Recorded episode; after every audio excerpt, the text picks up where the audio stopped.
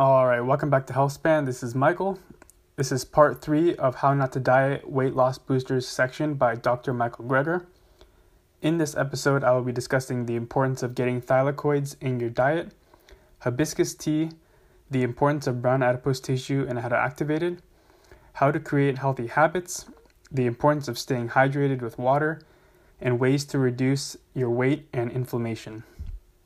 Now, before I begin, if you're enjoying this podcast, make sure to please leave a review.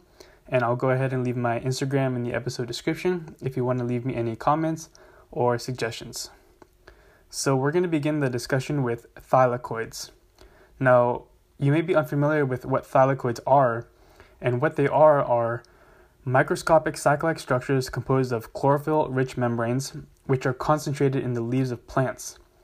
And thylakoids are where photosynthesis takes place. And what happens when we eat things like leafy greens is we get the thylakoid membranes which are able to resist our digestive enzymes. And what happens is they can actually last for hours in our intestines before being broken down. And in the intestines is where these thylakoids work their magic. Now, what they do is these thylakoid membranes will bind to the enzyme called lipase. Now, lipase is a digestive enzyme that helps us digest fat specifically.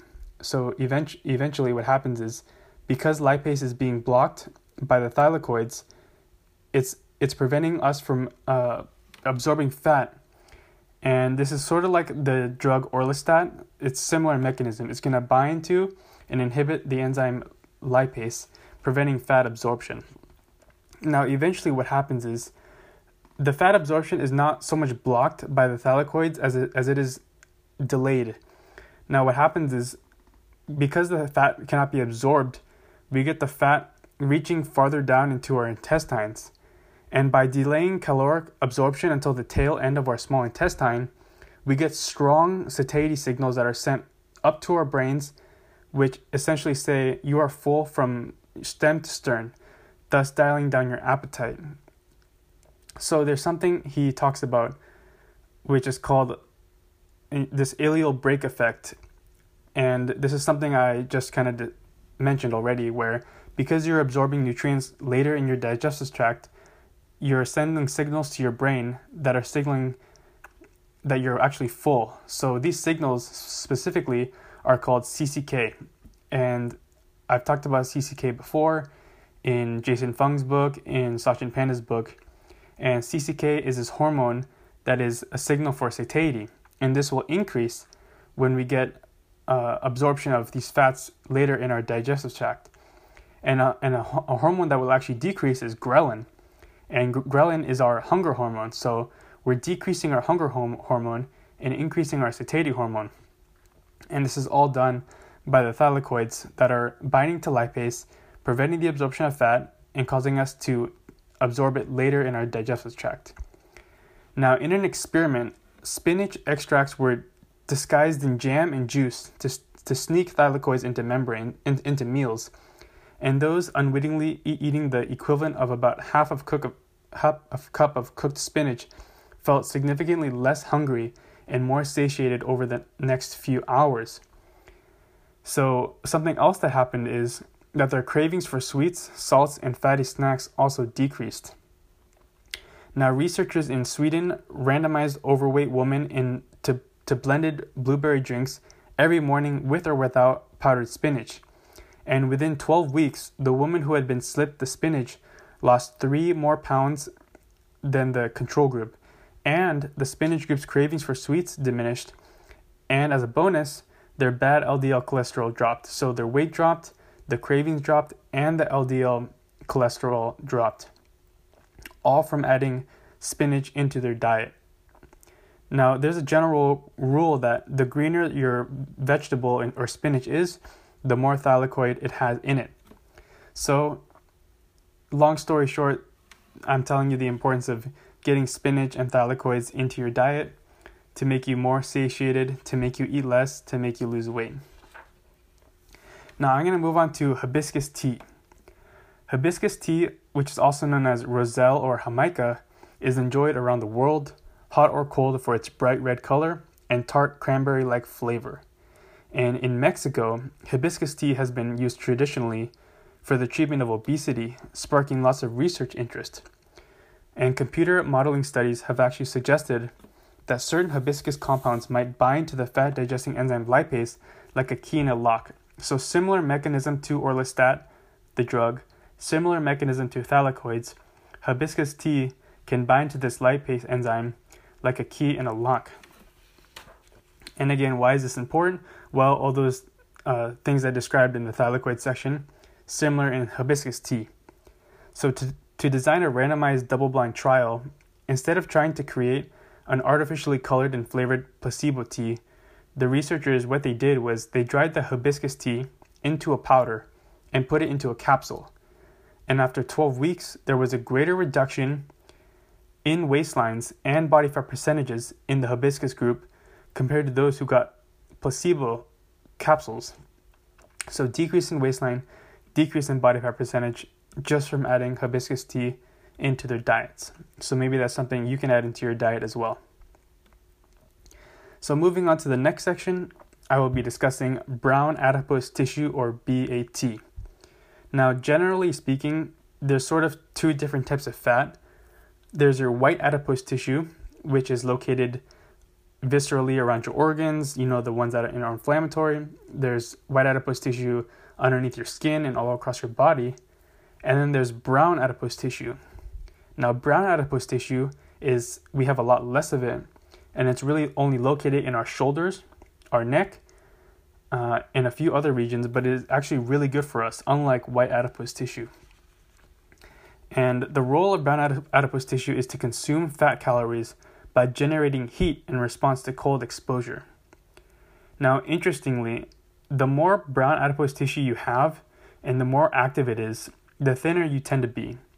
Those who have active brown adipose tissue have less than half the visceral belly fat. Now, there is a reason to believe that brown, brown fat does play a causal role in regulating our weights, and we can use uh, a certain tumor as an example. So, there is a tumor called a hiberinoma, which is a rare benign tumor of brown fat, and it's named because it resembles the hibernating gland of animals like bears, who utilize this brown fat to keep them warm throughout the winters. And this condition, a hiberinoma, allows us the opportunity to see if growing extra brown fat can cause weight loss, and indeed, people with hiberinomas can lose as much as 35 pounds, but then they actually regain it right back after surgical removal of the tumor.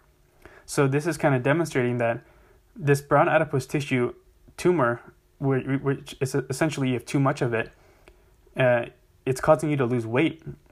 But as soon as you get that hiberinoma removed, you gain that weight right back and brown fat transplantation studies showing studies showing you can reverse obesity in lab animals have even led scientists to suggest that perhaps we should start harvesting brown fat cells from cadavers. I mean, this is the this is a huge uh, landmark observation of brown adipose tissue. This might be the key to helping people lose weight. Now, how exactly can you activate your own brown adipose tissue? Well, brown fat can be activated rapidly by exposure to cold. So, taking a cold shower, doing a cold plunge, this will help activate your brown adipose tissue. And what happens is if you focus an infrared thermography camera on someone's upper chest as they stick their hand into a bowl of ice water, you can see areas above their collarbone light up within minutes, which is indicating the presence of brown adipose tissue. So we use this infrared camera showing that when we expose ourselves to cold, we get activation of brown adipose tissue. This is how we know that exposure to cold activates brown adipose tissue. And another fun fact is that we can actually turn white fat into brown fat with cold exposure. So, unless a, a cell is a stem cell or an undifferentiated cell, once cells become specialized, they tend to stay that way. But fat cells act differently fat cells can actually turn into other cells. So you can go from fat storing to fat burning. And apparently, when we're exposed to cold, not only do we make new brown cells from scratch, but some of our white fat cells also transform into brown fat cells. which is offering us a dual benefit. And the fat around our, our middles, uh, our midsection can become speckled with brown fat cells to start burning off the fat of their neighboring cells as well. And one of the reasons brown, well, the main reason brown fat is brown is because it is packed with mitochondria, and we know the importance of having uh, healthy, uh, abundant amount of mitochondria to give us energy. Now, what are some foods that can turn on brown adipose tissue? I mentioned we can do a cold plunge, but what are some stuff we can eat?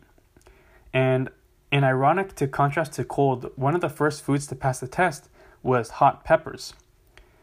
In hot peppers, there's a, there's a certain substance compound called capsaicin. This is the pungent compound in chili peppers that gives them their heat, and this fits like a lock and key into the thermoreceptors that lead to the activation of the brown fat. And remember how I mentioned you can point a thermography camera at someone and see the area above their collarbones light up when they plunge into their when they plunge their hand into the ice cold water? The same thing happens if you skip the ice and just feed people chili pepper extract. So we still get that light up on the camera and an activation of the brown adipose tissue when you feed people chili peppers. And the reason we know this metabolic boost is from the ignition of brown fat is because capsaicin like compounds only really seem to work in people with active brown adipose tissue deposits. Now remember, you may have brown adipose tissue, but it may not be active. So we see this light up in ignition of brown fat when people have brown adipose tissue. We see this metabolic boost. And in a meta analysis of studies on capsaicin, whether in extract or pepper form, found that overweight individuals burned on average about an extra 70 calories a day compared to those in the control group. At the same time, taking capsaicin like compounds before a meal may actually decrease a caloric intake. So essentially, what's happening is you're helping from both sides of the energy balance equation energy in and energy out.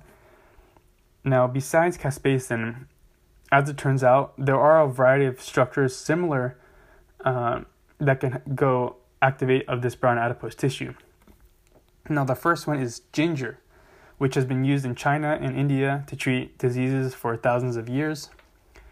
And when in a study, when they hid ginger inside capsules, a half teaspoon's worth of powdered ginger can increase the rate at which our bodies burn fat by about 10% two hours after consumption compared to the placebo group. And this actually only seemed to work in the morning though.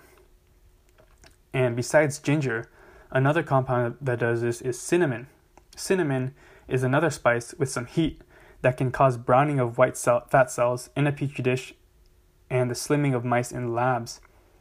And in an experiment, in a group of type 2 diabetics, just about a third of a teaspoon a day for 12 weeks caused 4 pounds of weight loss over placebo. And as a bonus, their blood sugar control and cholesterol also improved. So, cinnamon, another way we can activate brown adipose tissue and get that reversal from white fat into brown fat. Now, he also mentioned peppermint as well as another way to do this. And one of the things I want to talk about as well is tea, having a nice cup of tea. Although more than 2,000 compounds have been identified in tea leaves, a lot of the attention has been on this molecule of antioxidants, or this family of, of antioxidants called uh, catechinins, or catechins, for example, for an example, EGCG. And this is because even straight EGCG has been shown to boost metabolism and the rate at which fat is burned at rest. And that is one of the reasons most of the spotlight has been on green, white, and oolong tea, as they have about five times more EGCG than black tea. And like cold and capsaicin, tea only actually boosted metabolism in those with active brown adipose tissue deposits, and furthermore could recruit the formation and activation of additional brown fat over time. So we see this compound EGCG in teas, specifically the green, white, and oolong teas, that help boost our metabolism and activate more brown adipose, adipose tissue. So, in summary, we know we can activate brown adipose tissue in many ways. For example, tea, cinnamon, peppermint, um, and, and so on. And again, we know brown adipose tissue has something to do with the importance of keeping weight off our bodies. And the next step I wanted to talk about is coffee.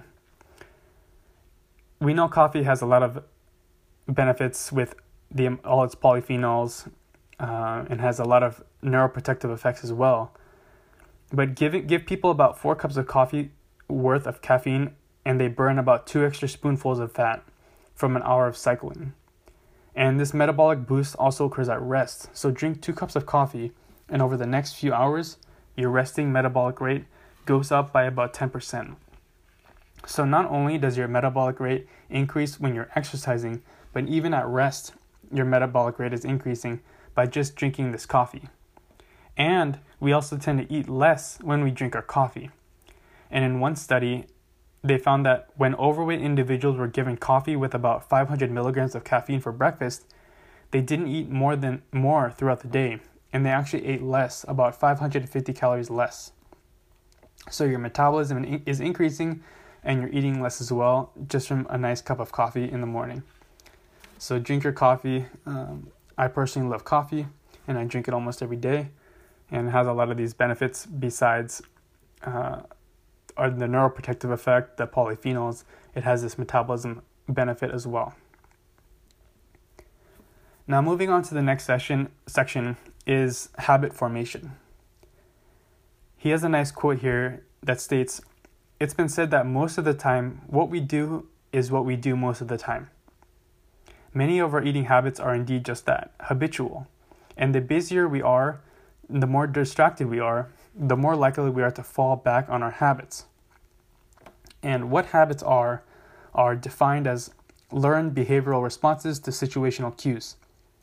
So there are basically two parts of habits there are the cues and the actions. And you may have heard this myth that to take to form a habit it takes about 21 days. And he has this interesting passage here that that 21 day advice or the 21 day length is actually a myth. And he puts here that 21 days, that's a myth that evidently originated from anecdotal evidence of how long it takes a plastic surgery patient to psychologically adjust to their new appearance.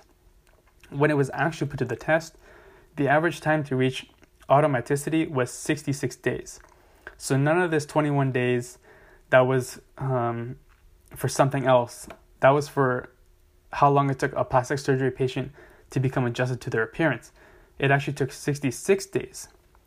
Now, the magic of ha- habits lies in their persistence, persistence even after losing conscious motivation or interest. There's something that just becomes second nature, something we kind of fall back on, and you really don't have to worry about them anymore. So, why is habits important?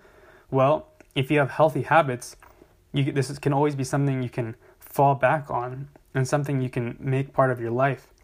And we know when it comes to diet, when it comes to exercise, and when it comes to a healthy lifestyle, we, we always want to have good habits for that because we always tend to fall back on that. And there are really two ways to break a habit. You can either change the cue or change the action. Remember, there are two parts to these habits the cue and the action. Now, the most straightforward approach is to try to just avoid the situational triggers. Now, what does this mean? Do not put yourself in situations where you're going to reach for junk food or or take a certain route that has uh you you know your favorite donut shop.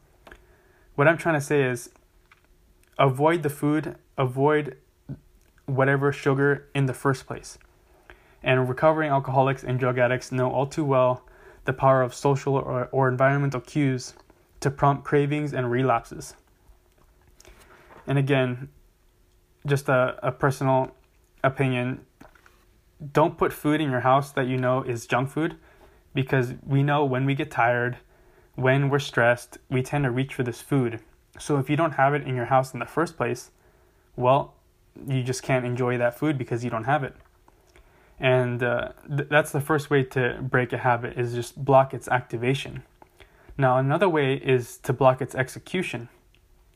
So let's say you do have, uh, let's say a pint of ice cream in your in your house one thing you can do is make it harder for you to eat that to get the actual execution done. And he uses the example of eating with a non-dominant hand. And in doing so, this brings their eating under their personal control. So if if you do have this junk food in your house, maybe eat it with the opposite hand. But it's best honestly to just avoid it in the first place. Changing the cue, avoid it in the first place. Now, I just talked about changing the cue, and next I want to talk about uh, changing this action. And he demonstrates changing actions by this saying of implementation intentions. Now, when researchers interviewed ma- maintainers of significant weight loss, action planning to develop healthy habits arose as a consistent theme. The successful losers of weight often decided in advance what they were going to eat, when, and where. Many consciously planned their meals for the day or week, often getting into the habit of eating similar meals for breakfast and lunch every day. They meal prepped and kept healthy snacks like carrots and fruits in plain sight. What, what am I trying to say here is that we need to plan our meals, plan when you're going to eat, where you're going to eat, and what you're going to eat before you do it. And when you do this, uh, this is again implementation intentions. Instead of coming home and you're tired and you're, you, you just tend to reach for the first thing, if you have a meal already planned, well, you're more likely to eat that meal. Now, moving on, so I finished habit formation. Now I'm going to move on to another passage called Avoiding a Snowball's Chance. Now, I'm going to read this passage here. Imagine enrolling dieters in a study to investigate the effects of prior taste on subsequent taste perception by having them taste test different flavors of ice cream after drinking a milkshake. Now, half were told the preloaded milkshake were very high in calorie and the other half were told it was a very low calorie, though in reality all shakes were identical. All the subjects were instructed to taste and rate three bowls of ice cream, eating as much as or little as they wanted to, and feeling free to finish them all off if they so wished. Now, what do you think happened? So, again, let me summarize. Two groups were told to drink a shake. One was told that it had higher calories, another group told it has lower calories. They tried the ice cream. What did they find out? Those who had the quote unquote higher calorie shake actually ate more of the ice cream. They were told, those told that were drinking the higher calorie shake went on to eat 43% more ice cream than those who had drank what they thought was the low calorie shake. So, this is sort of the phenomenon where it's kind of like it's too late now, so I might as well enjoy myself. And this is a psychological literature term called the what the hell effect. Now, what the hell effect is something you've probably experienced where, let's say, you have a cheat meal one day, and then a few hours later, you're like, oh, I already had my cheat meal. I'm just gonna continue eating junk food for this day and start the next day. This is what what the hell effect is. You eat a bad meal and it kind of snowballs into another meal and another meal and you eventually eat the whole day of junk food. Now, people seem to be better able to deal with coming up short on positive goals than negative ones. And one way to deal with the what the hell effect is to choose acquisitional rather than inhibitional goals. So framing your sub goals as th- as things you want to accomplish rather than avoid can help you escape the fatalistic black and white thinking that can subvert your long-term goals. Now, again, that's sort of a one way to implement or to get rid of this what the hell effect. Um, have these like goals where people again seem to be able to deal with coming up short on these positive goals than the negative ones. So, reframing your sub goals as something you want to accomplish rather than avoid can help you escape this you know black and white thinking. So that's one way be acquisitional rather than inhibitional in your goals. Now, finally, or almost finally, I wanted to discuss hydration. Just the importance of water, how important water can be in your diet. About a dozen studies have published on the matter, and overall, there does appear to be a weight reducing benefit to increased water consumption. Now, there must be some confounders in these experiments. And one of the most obvious obvious might be those who drink more water tend to drink less soda. And the primary reason that the CDC and Prevention, US Department of Agriculture, American Medical Association, American Diabetes Association, American Heart Association, and the American Academy of Pediatrics all recommend drinking water for weight management is a replacement for sugary beverages. So you drink more water, you drink less soda. This is one of the confounders of why drinking water may help you lose weight. But even if you take the consumption of calorie containing beverages into account, water consumption is still associated with better weight control. So there has to be something else going on. Well, what's another confounding factor? How about exercise?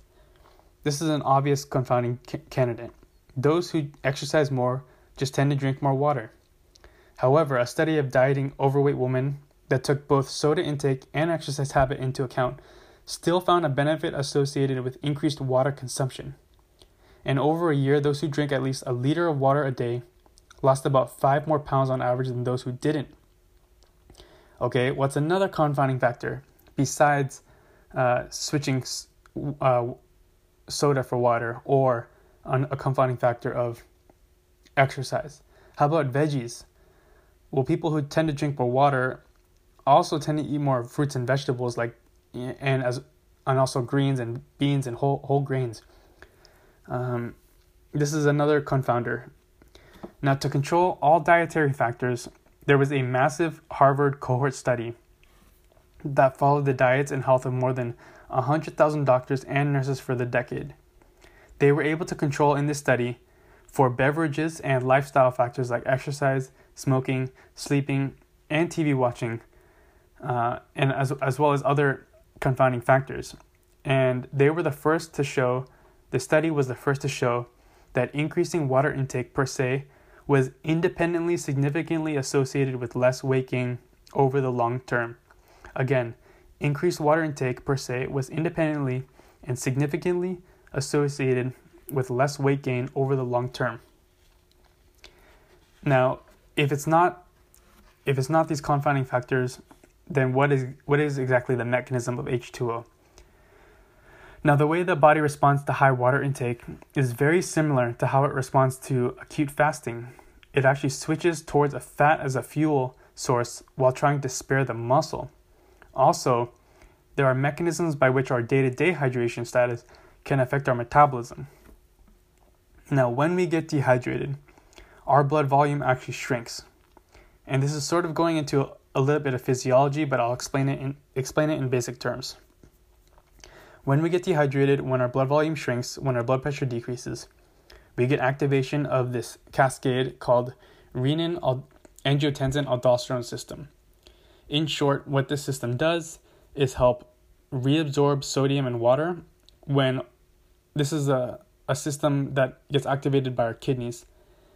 And what happens when our blood pressure is low is we get activation of this renin aldosterone angiotensin system and we get reabsorption of the sodium in water. This helps increase our blood pressure back to normal.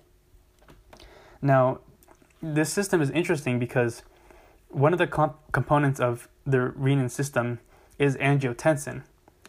And again, angiotensin is this hormone which again tells us to reabsorb sodium in water. But when we drip the hormone onto human fat cells in a petri dish, they start piling on more fat and this might help might may help explain why those with higher angiotensin levels in their bloodstream tend to be heavier. The thought is that those who don't drink enough end up with chronically elevated angiotensin levels, which can lead to weight gain. The most convincing evidence comes from genetic studies showing that those born predisposed to higher angiotensin levels are significantly more likely to become obese. We can keep our levels down, however, in the normal range by staying adequately hydrated. So, in short, if none of that made sense, in short, what I'm trying to say is you drink more water, you, you get less angiotensin, you don't gain as much weight. That's what I'm trying to explain in this past minute or so. Drink more water, less angiotensin, less weight gain. So, that is the importance of staying hydrated and drinking water. Now, the very last section, which I'll be kind of quick, is the inflammation quenchers. And in this next few moments, I will be discussing ways to redu- reduce inflammation as well as weight loss. And the single most anti inflammatory food is fiber. And where can we get fiber?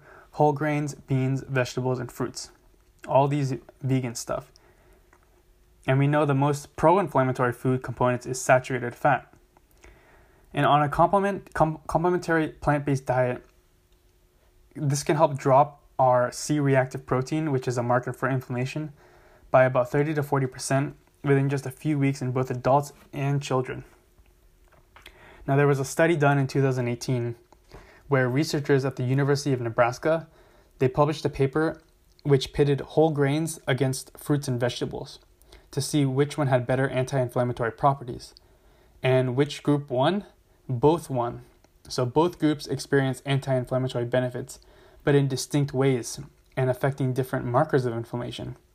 So this sort of implies that whole grains, fruits and veggies lower inflammation through different mechanisms suggesting that we can consume these together to have a synergistic effect. Again, fiber is the most anti inflammatory food, saturated fat is the most inflammatory food.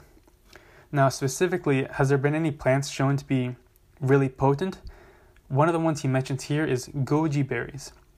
So, goji berries have at least four times the antioxidant activity compared to other dried fruits like raisins or dried cranberries that you might be able to sprinkle on your oatmeal or just add to your trail mix. There was a randomized double blind placebo controlled trial that has shown uh, many anti inflammatory effects while otherwise potentially improving immune function. And it works for weight loss as well. So, what happened was Brazilian researchers split people into two groups. Both were given identical instructions to follow a healthier diet, but one group was also given 14 grams of dried goji berries a day which is about 2 tablespoons. 45 days later, the Goji group appeared to cut 2.5 inches off their waist compared to the no change in the control group. So we are cutting waist and we're dropping LDL and we're, we're losing weight and reducing inflammation with goji berries. This is the importance of having goji berries. Now, uh, finally, the last anti inflammatory molecule I want to discuss are tomatoes.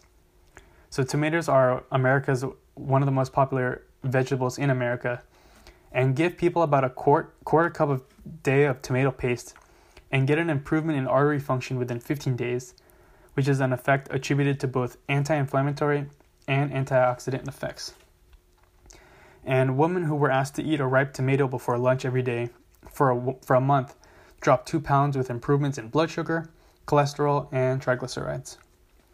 So, there are some ways to reduce inflammation and reduce your body weight by eating things like fiber, which again are found in whole grains, beans, veggies, and fruits, and specifically having goji berries and tomatoes. So that wraps it up uh, for this podcast. I hope you learned some stuff about thylakoids, brown adipose tissue, hibiscus tea, uh, ways to reduce inflammation, and the importance of drinking water.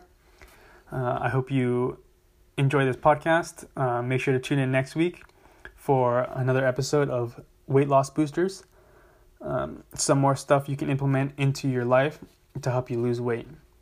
Again, I'll leave my Instagram in the episode description. If you enjoyed this podcast, make sure to please leave a review. Thank you for listening and tune in next week.